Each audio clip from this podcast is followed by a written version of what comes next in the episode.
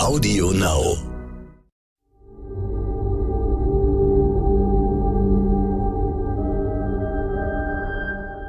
Es ist Freitag, der 9. September. Hallo und herzlich willkommen zum Stern-Podcast Ukraine die Lage mit Carlo Masala, dem Militärexperten und Politikprofessor von der Bundeswehr-Universität München und mit mir, Stefan Schmitz vom Stern.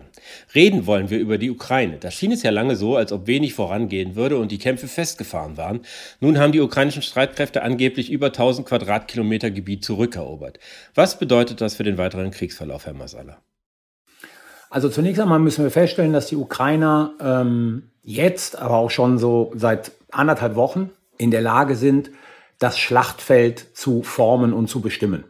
Und das ist schon eine, eine gewisse Veränderung zu dem, was wir die letzten Wochen und Monate erlebt haben. Also die Ukrainer ähm, haben die Initiative in der Frage, wo greifen sie an, wie greifen sie an. Und wir sehen, dass an den meisten Frontstellungen die russische Verteidigung relativ schwach ist. Jetzt muss man aber gleichzeitig dazu sagen, es sind natürlich nur begrenzte Gegenangriffe, die dort erfolgen, die teilweise strategisch wichtig sein können. Das werden wir erst in der Zukunft sehen. Und von denen sich die Frage stellt, wie nachhaltig die sind. Also nicht nur die Frage, ich kriege Russen vertrieben aus bestimmten Städten oder Dörfern oder Gebieten, sondern die Frage, kriege ich diese dann auch verteidigt, sollten die Russen sich wieder neu formieren und zurückschlagen. Und das ist etwas, das können wir momentan gar nicht einschätzen.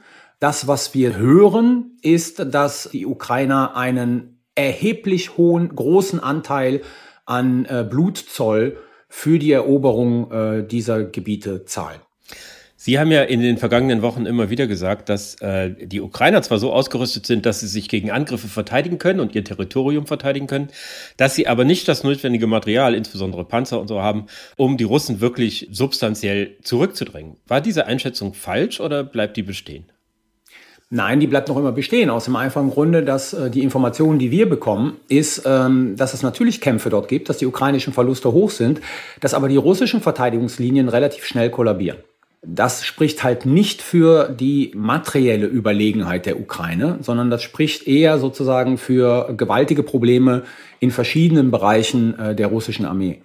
Der zweite Punkt ist, und ich habe es gerade eben erwähnt, die Frage jetzt auch, inwieweit ist das nachhaltig? Also inwieweit sozusagen kann man in dieser Tiefe, die man jetzt an einigen Stellen wohl erreicht hat, Verteidigungsstellungen aufbauen, um sie gegen russische Gegenangriffe zu verteidigen? Da ist Bewegung zentral. Und da bleibt es noch immer der, der entscheidende Punkt. Also Bewegung heißt, ich sage jetzt mal eine Kategorie Marder. Leute von A nach B bringen und zwar schnell. Bewegung heißt Infanterie, die kämpft, zu schützen. Das bedeutet Panzer. Panzer gegen Panzer. Das sind ja alles Sachen, die noch immer da aktuell sind. Von daher, wir werden erst in den nächsten Wochen sehen, wie das weitergeht. Aber letzten Endes bleibt das Petitum immer wieder gleich bestehen. Es liegt momentan natürlich an einer strategischen Cleverheit der Ukrainer. Aber es liegt nicht daran, dass sie materialmäßig so erdrückend sind, dass die Russen eigentlich keine Chance haben.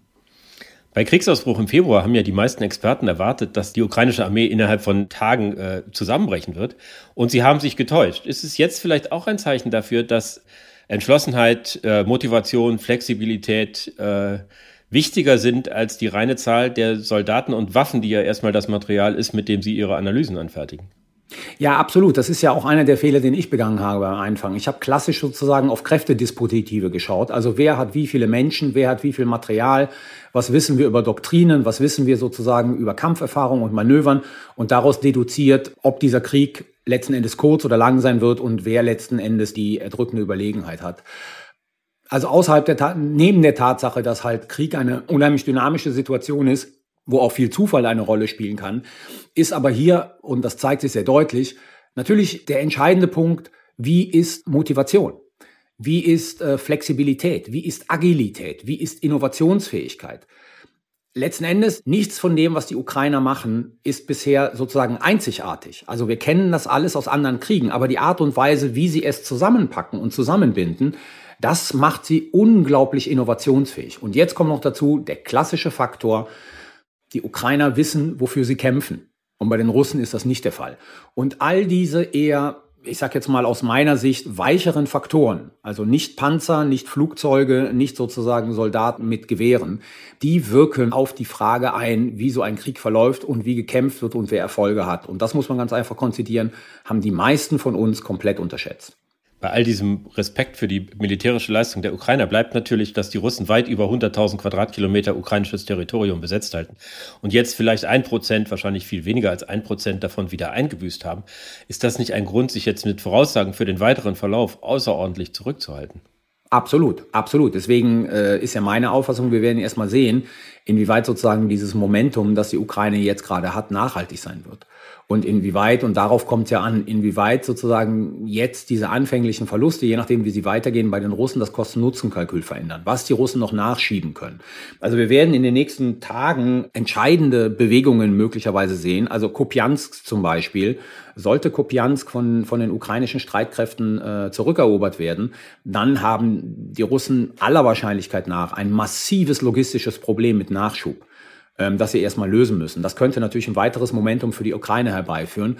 Aber ich finde es noch viel zu früh, hier jetzt sozusagen die entscheidende Wendung in diesem Krieg zu sehen, der letzten Endes darauf hinausläuft, dass äh, die Ukraine jetzt in der Lage sein wird, den Russen wirklich umfassend, also wir reden ja noch immer von, weiß ich nicht, 22, 23 Prozent äh, des ukrainischen Territoriums, das von den Russen gehalten wird, umfassend Territorium abzunehmen.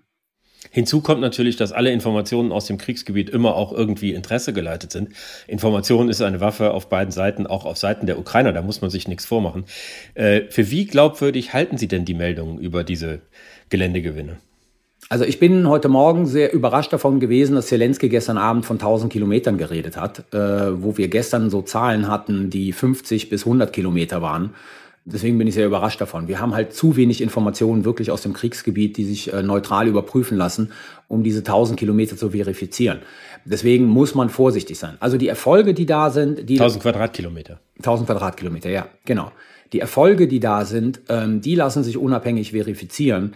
Aber alles, was drumherum ist, äh, ist halt sehr, sehr schwer wirklich nachzuhalten. Ich habe vor ein paar Tagen ein Interview mit einem Bundeswehrgeneral gesehen, der sagte, dass die Ukrainer natürlich ihre eigenen Erfolge übertreiben und äh, hat das auch ganz okay gefunden und sagte, sie haben vollkommen recht damit, denn was sie brauchen, ist die Unterstützung der eigenen Bevölkerung, die Unterstützung des Westens. Die haben gar keine andere Wahl. Die brauchen jetzt positive Nachrichten. Stimmen Sie dem zu? Ja, absolut. Diese Reden, die Zelensky von einer Woche oder anderthalb Wochen gehalten hat, wo er gesagt hat, wir werden die Krim zurückerobern, wir werden den Donbass zurückerobern, das waren ja alles Sachen, wo man sagt, naja, nichts spricht dafür, dass das jetzt in den nächsten Monaten passieren wird. Aber er muss sowas sagen, weil natürlich die Kampfmoral hochgehalten werden muss und die Moral der Gesellschaft, die Truppen zu unterstützen, hochgehalten werden muss. Und von daher, ja, Zelensky bedient natürlich auch ein gewisses Narrativ, das ein propagandistisches Narrativ ist. Und er muss es auch bedienen, um weiterhin die Unterstützung des Westens zu bekommen. Also ich glaube, wenn, wenn letzten Endes das Blatt sich so drehen würde, dass die ukrainische Armee gar keine Möglichkeiten hätte, irgendwie ähm, nachhaltig gegenzuhalten und aber auch in die Gegenoffensiven zu gehen, könnte ja auch die westliche Unterstützung erodieren. Jetzt war gestern relativ überraschend der US-Außenminister Anthony Blinken in Kiew. Äh, in Rammstein haben die USA wieder viel Geld für Militärhilfe zugesagt. Die EU-Finanzminister beraten heute in Prag.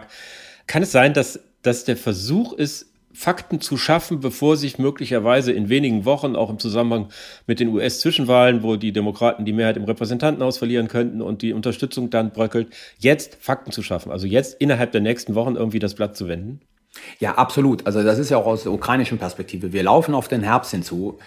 Und wenn das so läuft, wie es die letzten Jahre gelaufen ist, wettermäßig, dann werden die Kämpfe halt einfach runterfahren. Weil es viel Schlamm geben wird, man sich nicht sozusagen schnell und entscheidend bewegen kann, man nur befestigte Straßen benutzen kann, was alles schwierig ist.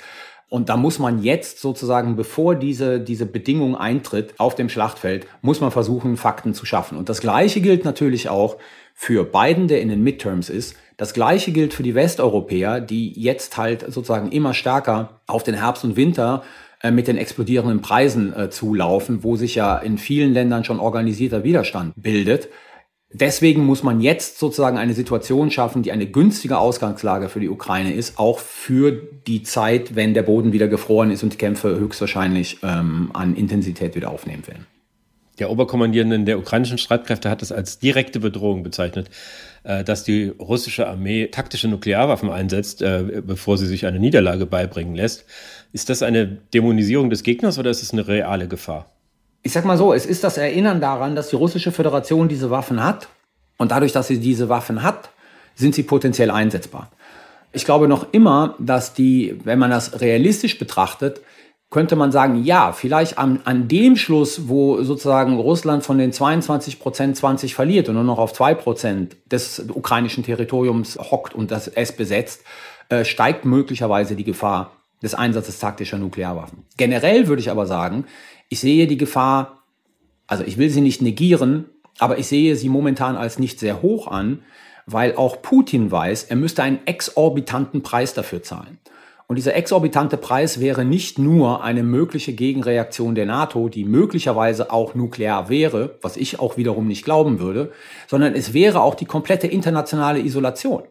Also es ist momentan nicht abzusehen, dass die Chinesen, dass die Inder, dass die Südafrikaner, die Brasilianer, also all die Unterstützer von Putin oder die, die neutral sind mit Blick auf diesen Konflikt, das Brechen des nuklearen Tabus stillschweigend hinnehmen würden oder begrüßen würden.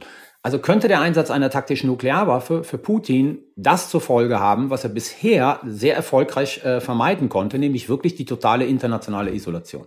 Ich danke Ihnen, Herr Massala. Ich danke Ihnen. Das war Ukraine die Lage. Die nächste Folge finden Sie, wenn Sie mögen, ausnahmsweise schon am Montag bei stern.de, Audio Now und überall, wo es Podcasts gibt. Natürlich können Sie unser Angebot auch abonnieren, wenn Sie wollen. Wir freuen uns darüber. Und wenn Sie noch mehr zu aktuellen Themen erfahren möchten, empfehle ich Ihnen den Stern-Podcast heute wichtig. Ganz herzlichen Dank und bis nächste Woche.